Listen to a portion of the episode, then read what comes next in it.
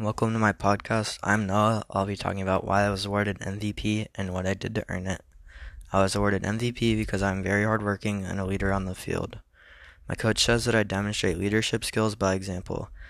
I work very well with my team and support them when we're down.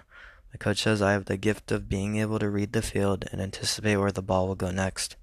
I encourage my team to keep giving their all until the final whistle.